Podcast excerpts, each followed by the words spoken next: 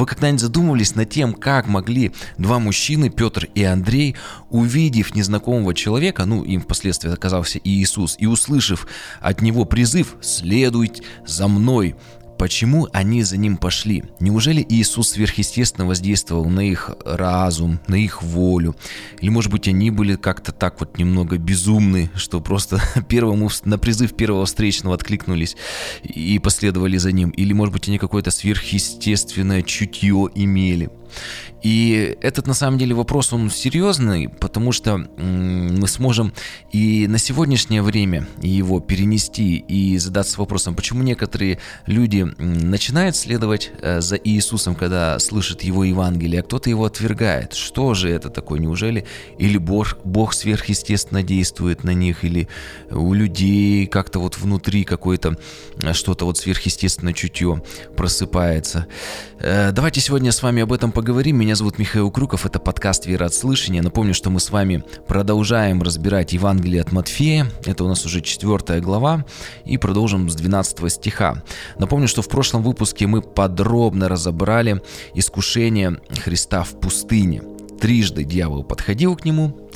И э, теперь мы знаем, что дьявол хоть является врагом всех святых, но он трижды побежденный враг Иисусом Христом. И Иисус поразил его и обезоружил, и причем, заметьте, не сверхъестественно, а он просто разговаривал с ним. Он ему приводил в пример э, местописания разные из Библии. Причем дьявол тоже приводил места из Библии, но немножко не к месту. Поэтому видим, что э, Священное Писание его нужно знать, потому что просто так какое-то место выдернуть, так и дьявол может.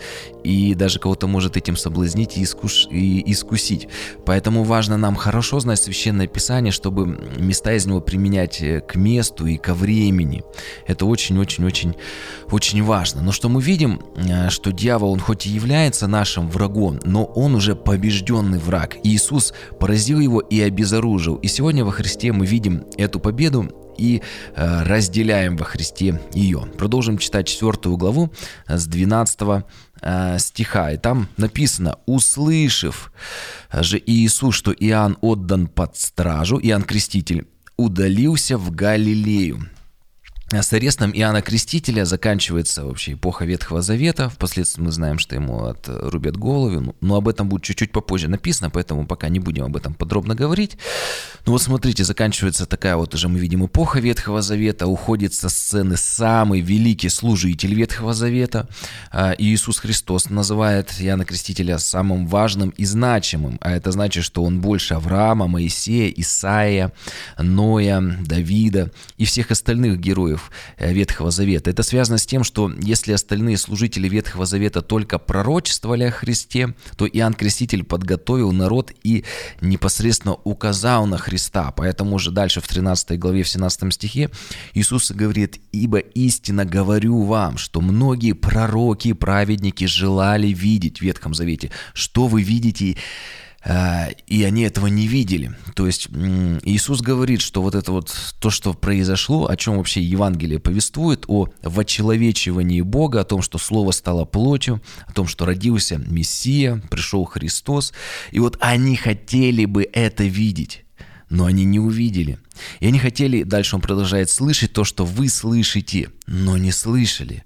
То есть они хотели услышать Евангелие, Слово Божие из уст Христа, Его проповеди, Его спасительное учение, но они так его и не услышали. А Иоанн Креститель, он самый великий, потому что он указал непосредственно на э, Мессию, интересный момент, что там еще, кстати, указано, что в Царстве Божьем мы верующие больше Иоанна Крестителя, то есть те, кто уже имеет Духа Святого, э, уверовавшего Христа Иисуса, для них их жизнь, служение, оно становится на порядок выше, чем служение любого э, служителя, героя из Ветхого Завета. Но об этом будем еще говорить, разбирая Евангелие. Э, тоже очень-очень интересная тема. Но вот э, продолжим. Почему все верующие Ветхого Завета так желали увидеть это время, приход э, Христа? Важно отметить, что законом, а они имели закон, вот Ветхий Завет в эпоху, когда жили, никто из них не мог спастись, потому что каждый человек, об этом мы с вами говорили, он ослаблен первородным грехом, первородным вот этим повреждением. Именно поэтому и Иисус и родился от Девы Марии и Духа Святого, так как первородное повреждение передается от родителям к детям – Поэтому, чтобы Иисус родился безгрешным, Христос так должен был прийти без первородного греха и вызванными им повреждениями, а мы говорили тленность, смертность и страстность, подробно уже разбирали, а, то необходимо было сверхъестественное рождение от Марии и Духа Святого. Очень хорошо об этом написано в послании к римлянам 8 главе. Вот сразу же в современном переводе буду читать с 3 стиха 8.3. «То, что не в силах был сделать закон, а ведь Ветхий Завет, закон, он же как бы, ну, стремился тоже человека, как бы, э, как многие думают, привести э, к спасению. Помните, как Иисус говорит, вы вот, э, имея вот эти вот писания, весь завет, вот этот ветхий, вы думаете иметь жизнь вечную, а ведь Он свидетельствует обо мне, Он лишь указывает на приход Мессии, Иисус скажет об этом. Вот поэтому э, Павел пишет, то, что не в силах был сделать закон, не способный перебороть нашу греховную природу. Ну, то есть плоть, ослабленную первородным грехом. Об этом Павел пишет, что закон, он не способен был перебороть, изменить нашу греховную природу то изменить ее смог только Бог. Павел продолжает в третьем стихе. «Он послал своего Сына в теле, подобном греховному человеческому телу, сделав его жертвой за грех и осудил грех в его теле». Иисус был распят, грех осужден. Он, четвертый стих, он сделал это для того, чтобы справедливые требования закона были исполнены в нас. Мы не могли их исполнить, так как мы имеем первородный грех, его повреждение, э, из-за того, что наша плоть ослаблена первородным грехом, мы не можем исполнить закон, никто из людей не мог спастись, поэтому Павел пишет в четвертом стихе, он это сделал для того, чтобы справедливые требования закона были исполнены в нас, живущих не по греховной природе, а по духу, а все уже верующие во Христа имеют утешителя Духа Святого. Пятый стих. «Живущие по греховной природе думают о том, чего хочет эта природа». Ну, все люди грешат. Нет праведного ни одного в Библии написано. По-моему, в Экклезиаста написано, что нет человека, который бы э, жил и не хотя бы раз не согрешил. То есть все люди грешные. Пятый стих об этом говорит. Все исполняют вот желание этой первородной природы. Это страстность, желание грешить. Одно из последствий первородного повреждения. Дальше. Четвертый стих. «А живущие по духу э, о том желают, чего желает дух». Вот поэтому и э, может происходить э, метаноя, покаяние, изменение мышления, изменение образа жизни после покаяния. Когда мы принимаем Духа Святого, то Дух Святой вот эту вот работу уже э, производит в нас. Шестой стих. Мысли, исходящие от греховной природы, ведут к смерти. То есть, заметьте, да, вот мысли, которые появляются, греховная природа воздействует, производит мысли в нас, и из-за того, что мы имеем первородное повреждение, мы не можем им противостоять, совершаем грех, и в результате все это ведет, помните, как похоть зачав грех, грех он ведет к смерти. И далее он в шестом стихе продолжает, а мысли, исходящие от духа, то есть дух также производит мысли в нашем разуме, а они к жизни и миру. Павел продолжает. Э, то есть мы видим, что любое наше действие, оно имеет первопричину, что в нашем разуме происходит вот эта вот э, борьба духа и плоти. Поэтому борьба сегодня э, между дьяволом и, можно так сказать, Духом Святым, которого мы имеем, оно ведет вокруг нашего разума, нашего мышления, мыслей. Поэтому Павел пишет, «Оденьте шлем спасения, защитите свой разум от влияния дьявола», потому что дьявол, он также сеет э, разные мысли, разные желания. И вот э, какой выбор мы сделаем, это уже, конечно, зависит от того, насколько просвещен наш разум. Священным Писанием. Седьмой стих. «Греховный образ образ мыслей враждебен Богу. Он не подчиняется Божьему закону, да и не может подчиниться. Вот очень важно, Павел в седьмом стихе говорит, что вот греховный образ мыслей и как следствие жизнь, поступки, а это все враждебно Богу. Такой человек не может наследовать спасение Царства Божия. Поэтому он здесь пишет, он не подчиняется Божьему закону, да и не может подчиниться. Без Духа Святого, без Христа человек ну никак не может жить праведно. Даже если нам кажется, что человек такой хороший, хороший, но каждый человек такого есть скелеты в шкафу.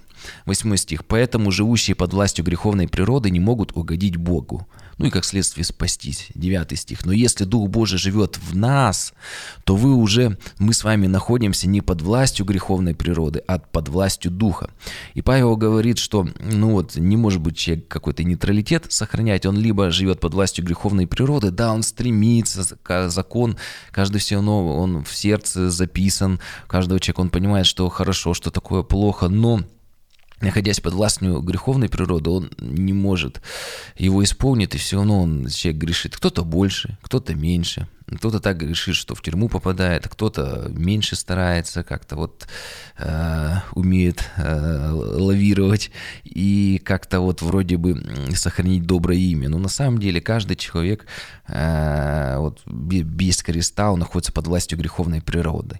И он продолжает, э, что а если Дух Святой живет в нас, то мы находимся под властью Духа. И уже Дух производит в нас, Он меняет наше мышление и, как следствие, меняет наши поступки, нашу жизнь. Десятый стих. «Если же в вас живет Христос, то ваше тело мертво для греха». То есть, если раньше плоть была ослаблена грехом, и мы не могли измениться, то, знаете, можно еще вот так вот сказать, э, вот здесь он говорит, что если вас живет Христос, то ваше тело мертво для греха. То есть наша греховная плоть, она ослаблена духом так как физическое тело, ну вот это важный момент по богословию, мы о нем как-то касались, что пока наше физическое тело не умрет, все равно грех продолжит действовать. Мы продолжаем вот эти три следствия да, первородного греха. Тело продолжает стареть и болеть, тело однажды умрет, и кроме этого вот эти вот желания грешить, они все равно в нас есть. И единственное, что мы можем сделать, это исполняться духом. И когда мы исполняемся духом, это, знаете, в некотором роде как лекарство, как антидот от плоти. Вот как вот, например, сахарный диабет. Чтобы не умереть, чтобы тебе не было плохо, тебе нужно постоянно вот принимать инсулин. В некотором роде вот наша духовная жизнь, это как такой духовный инсулин для того, чтобы мы, э, плоть, она вот была такая вот слабая, вот это вот желание грешить практически не подавала признаков жизни. То есть если раньше плоть была ослаблена э, грехом, и закон ничего с ней не мог сделать, то теперь мы плоть а, ослабляем грехов, греховную плоть ослабляем духом. Вот, и поэтому сами знаете, когда чем больше человек без Бога, без духовной жизни, тем больше и больше его жизнь начинает меняться, скатывается в грех. 12 стих. Поэтому, братья, мы не, мы не должники греховной природы, чтобы жить так, как она нам диктует. Важный момент, да, что и после прихода ко Христу плоть продолжает диктовать, но у нас уже есть сила противостоять, и это дух, живущий в нас. Вот это вот очень важный момент, который мы должны с вами осознать, чтобы дальше да, пойти, что э, Павел говорит, что если раньше мы были должники греховной природы, она нам диктовала, и мы очень часто э, следовали ей, то теперь мы не являемся ее должниками, и теперь мы не должны жить, жить так, как она диктует. То есть желание грешить остается, но ты, помните, как э, написано Каину, помните, Бог сказал, вот, что ты господствуй над грехом, у тебя уже, ну, уже к нам, он не мог, но мы уже можем вот эти вот слова исполнить, мы можем господствовать над, над грехом благодаря Духу Святому, который в нас есть. 13 стих. Если вы живете так, как вам диктует греховная природа, вы погибнете. Если вы же духом умершляете ее действие, то будете жить. Вот то, что, о чем я говорил, да? Если тебе диктует греховная природа, природа грешить, и ты поступаешь, так она как она диктует, то ты погибнешь. Если же духом умершляешь ее действие, то тогда ты будешь жить. Потому что все, 14 стих, кем руководит Дух Божий, являются сынами Божьими. Если Дух Святой производит в тебе работу, ты видишь изменения, значит, ты являешься и сыном Божьим. А, вот, наследуешь спасение. 15 стих. Вы получили не духа рабства, чтобы опять жить в страхе, а духа усыновления, которым мы и обращаемся к Богу. Ава, Отче, как Иисус сказал. Вот теперь небеса открыты. Мы можем приходить к Богу в молитве, быть уверенными, что Он слышит нас, потому что наши грехи омыты кровью Иисуса Христа. Ну, еще два стиха прочитаем. «А если мы Его дети, то и наследники, наследники Божьи, сонаследники Христу. Ведь если мы страдаем вместе с Ним, то вместе с Ним будем прославлены».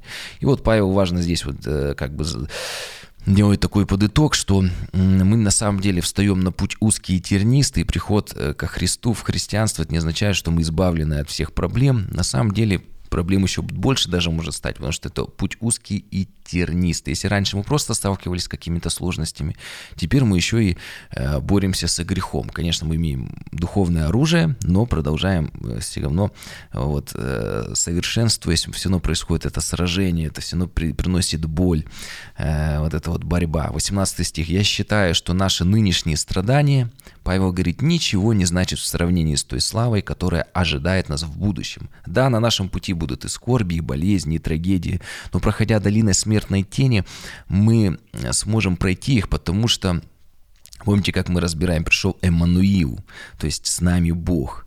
И более того, он не просто с нами, а он в нас да, пребывает. Теперь не я живу, но Иисус Христос во мне. Поэтому Павел говорит, что я считаю, что наши нынешние страдания ничего не значат в сравнении с той славою, которая ждет нас в будущем. Поэтому ты осознаешь, что да, сейчас узкий и тернистый путь, но однажды, когда мы покинем этот мир, оставим это греховное тело в гробе, нас ждет на самом деле такая слава, с которой даже все земные самые лучшие наслаждения никогда не сравнятся. И он жил и страдал во многих вещах. Конечно, он радовался жизни, он говорил, радуйтесь всегда, но при этом он понимал, что однажды этот жизненный путь закончится, и такая слава откроется, такая награда, то, что спасение нам дает, что Иисус дает нам жизнь, и жизнь с избытком. То есть эта жизнь не окончится на этой земле, но у тебя будет избыток, жизнь вечности. И там по-настоящему начнем мы э, жить в пол полной такой вот счастливой, счастливой жизнью, в полноте, во всей полноте. Здесь, к сожалению, конечно, будем встречать какие-то сложности и трудности. Ну давайте вернемся к нашему 12 э, стиху, здесь написано у нас в 4 главе, «Услышав же Иисус, что Иоанн отдан под стражу», это после того, как Иисус все искушения прошел, он удалился в Галилею. Важно отметить, что заметьте, Бог, Он не оставляет свой народ без служителей, без лидеров, без пастырей. Когда уходят одни служители, Бог ставит других. И в Боге есть такая вот преемственность. А вспомните, когда Моисей умер, Бог поставил Иисуса на вина. Когда Иоанн Креститель претерпел вот эти вот гонения, оказался в тюрьме, то начинает восходить солнце правды, начинает свое служение Иисус Христос. Поэтому и сегодня мы можем быть уверены, что несмотря на то, что со временем посвященные служители Божьи, как, например, и Моисей, по старости уходят в вечность. А, конечно же, и служители тоже со временем уходят к Господу по возрасту или по болезни, к сожалению. А вот как Иоанн Креститель, он претерпел гонение. Он сначала в тюрьму сел, потом его там убили. Так и некоторые служители тоже гонение претерпевают. Вот кто-то, к сожалению, отпадает от служения из-за греха. Ведь Иуда тоже один из двенадцати. Он отпал от служения из-за греха. Но Бог всегда ставит, мы видим, новых служителей – и в то время, наверное, для многих было шоком то, что Иоанна Крестителя арестовали, и впоследствии он был убит. Ведь многие считали его за пророка, кто-то даже за Христа, за такого великого служителя. Но после него как раз-таки начинает свое служение Иисус Христос. И после того, как Иисус Христос был распят и воскрес и вознесен, вспомните, Бог тоже не оставил народ свой. Бог послал для своего народа утешителя, Духа Святого. И апостолы, исполненные Духом Святым, проповедовали по всей земле. И Бог сам в своем слове обещал, что никогда и не покинет нас, свою церковь, не оставит ее без лидеров. И это очень важно, что до второго пришествия Иисуса Христа, какие бы ни были гонения, сколько ни было соблазнов, сколько бы там служители пасторов не отпали из-за греха, какие были великие люди не были, они все равно однажды отойдут к Господу. Но Ефесянам 4.11 написано, что Бог, Он ставил и продолжает ставить одних апостолов, другими пророками, иных евангелистами, иных пастырями в церквях, пасторов ставят и учителей, учителями. 12 стих «Совершению святых на дело служения для созидания тела Христова». Бог в своем слове пишет, что Он сам печется о том, чтобы ставить лидеров для служения, для созидания церкви. Еще раз, Бог, Он сам печется об этом, чтобы были новые лидеры, пасторы в церквях, которые вели бы Божий народ к спасению. И Он их сам выбирает, ставит на служение для созидания церкви. Это вот Божья работа, он э, следит за этим. 13 стих. «И оставив Назарет, э, пришел Иисус и поселился в Капернауме Приморском, в пределах Завулоновых и Нефалимовых». Здесь мы также с вами остановимся. Здесь есть один момент, который Матфей пропускает. Э, он просто говорит, оставив Назарет, Почему он его оставил? С чем это связано? Ну, давайте еще раз Матфея прочитаем в современном переводе. Когда Иисус услышал, что Иоанн взят по стражу, он отправился обратно в Галилею. Однако он не остался в Назарете, а пошел и поселился в Капернауме. Почему он не остался в Назарете? Когда об этом вот услышал, почему он там не стал жить и служить, почему он э, из Назарета отправился в Капернаум. Видимо, в то время э, многие все равно эти, евангельскую историю знали, кому обращался Матфей, он это пропускает. Но э, ко времени уже, когда Лука пишет свое Евангелие. Многие, видимо, об этом уже не были в курсе, и поэтому, например, евангелист Лука, он описывает, что же произошло, почему Иисус не задержался в Назарете. Смотрите, если вот мы с вами обратимся к Евангелию от Луки, и с вами прочитаем. Э, Лука описывает в 16 стихе. «И пришел в Назарет, где был воспитан, и вошел по обыкновению своему в день субботний в синагогу, и встал читать Иисус. И дали ему книга из пророка Исаия, и он, когда раскрыл, начал читать, что «Дух Господень на мне, ибо Он призвал меня благовествовать нищим и послал меня исцелять сокрушенных сердцем». Вот Иисус проповедует, 20 стих, после того, как он проповедовал, закрыл э, книгу, и все на него стали смотреть и в таком немного шоке пребывать, 21 стих. «И он начал говорить им, ныне исполнилось Писание сие, слышанное вами». И все, и все засвидетельствовали ему это, и дивились словам благодати, исходившим из уст его, говорили, не Иосифов ли это сын? То есть они понимали, он говорит те местописания, то есть он намекает им на то, даже не намекает, а конкретно говорит, я и есть обещанный Мессия, я стою перед вами. И э, они приткнулись из-за того, что они говорят, э, как он же может мессией, 22 стих, э, а не Иосиф ли это сын? Ну, об этом мы вам в прошлых выпусках подробно говорили, что э, Иисус был зачат от Духа Святого, но родители это в тайне сохранили до времени. Поэтому они удивлялись, а как вот Иисус, которого мы знаем, он вырос среди нас, с нами, как он мог оказаться самим Мессией. И они не смогли принять его как Христа. Э, это сделаю такую, наверное, небольшую ремарку. Вы знаете, и сегодня многим сложно принять э, Христа именно как Господа, вот Иисуса, как вот человека, распятого на кресте, потому что он, ну, Иисус, если он человек, он такой же, как и, и мы, а вот для многих, знаете, Бог такой вот э, очень далекая, непонятная личность, недостижимая, и поэтому для многих очень сложно принять Христа как человека, подобного нам, который вот мог испытывать боль, страдания, умер на кресте, умер как обычный человек – Такое тоже вот для некоторых есть э, такой же камень преткновения. И вот продолжим 23 стих. Он сказал им, конечно, вы скажете, врач, исцелись самого себя, сделай здесь, в твоем отечестве, то, что мы слышали э, было в Капернауме. И сказал, истинно говорю вам, никакой пророк не принимается в своем отечестве.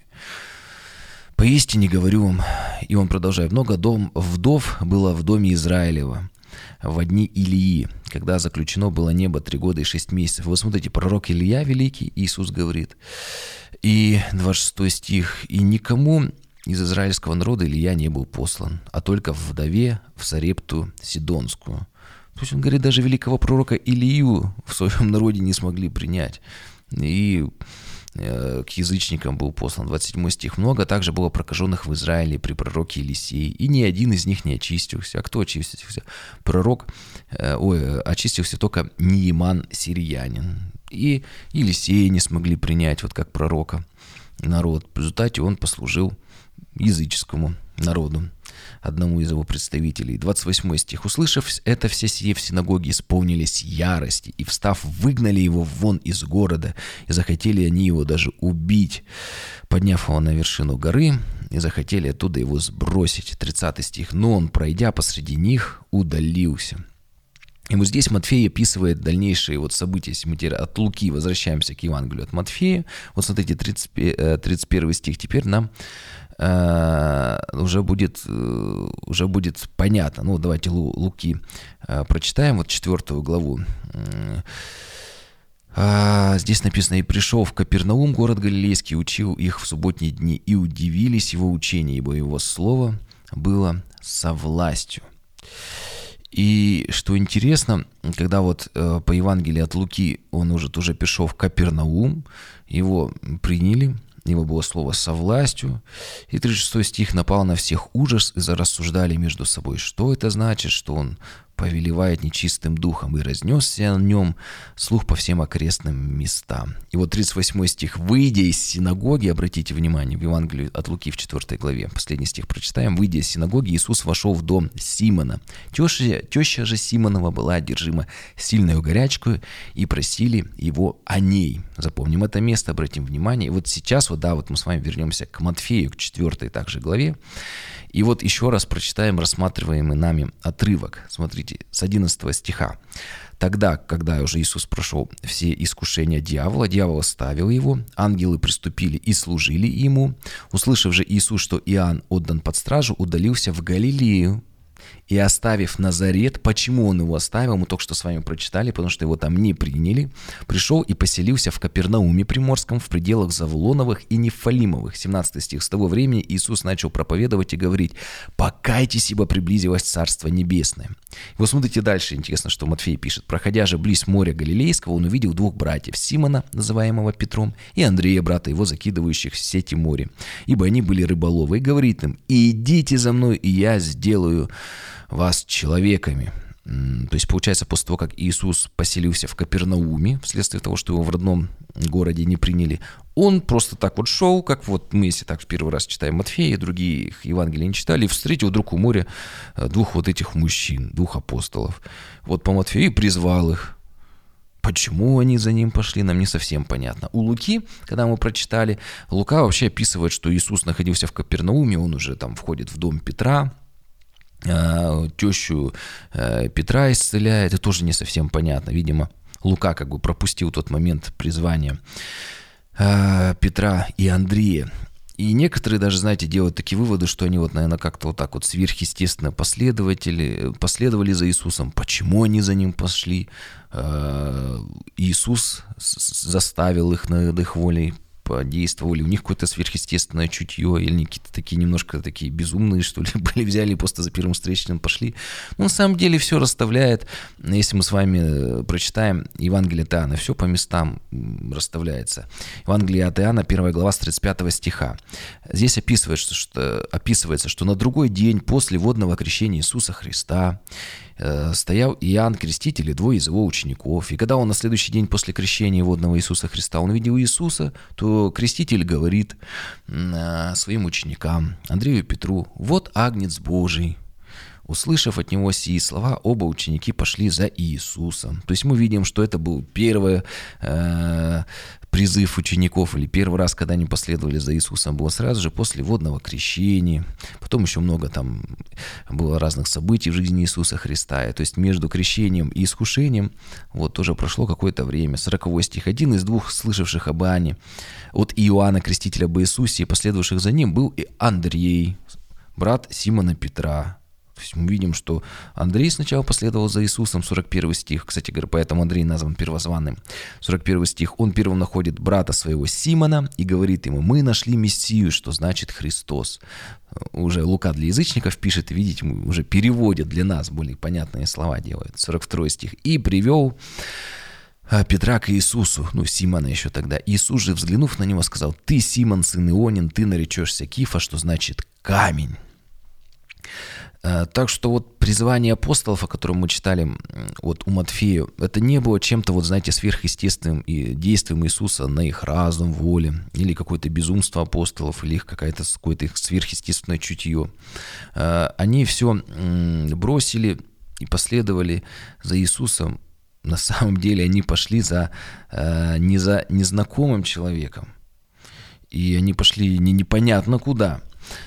Поэтому, если мы вот с вами вот сейчас вот так вот уже сделаем остановку э, и все вместе вот э, соберем вот этот исторический пазл из трех Евангелий, то получается, что Андрей и Петр уже хорошо знали Иисуса, знали, что Он Христос. Иоанн Креститель их учитель указал на Него и подтвердил им это. Скорее всего, они видели и были при водном крещении, так как были ученики Иоанна Крестителя. И поэтому они и последовали за ним. И более того, у них было время, чтобы хорошо подумать, все взвесить и сделать выбор. Это было обдуманное, твердое решение. Поэтому еще раз скажу, что э, дьявол э, через э, плоть может сеять в наш разум греховные мысли, как вот мы с вами вначале разбирали, а Дух Святой может побуждать нас э, к чему-то, но вот конкретное решение, это очень важно, принимает наш разум. Конечно же, духовное влияние оно а, есть какое-то на нас, но в конечном итоге, причем духовное влияние, оно же может быть и бесовское, а может быть и Дух Святой влияет, но в конечном итоге только наш разум принимает решение. Поэтому сегодня битва ведется э, за наш разум.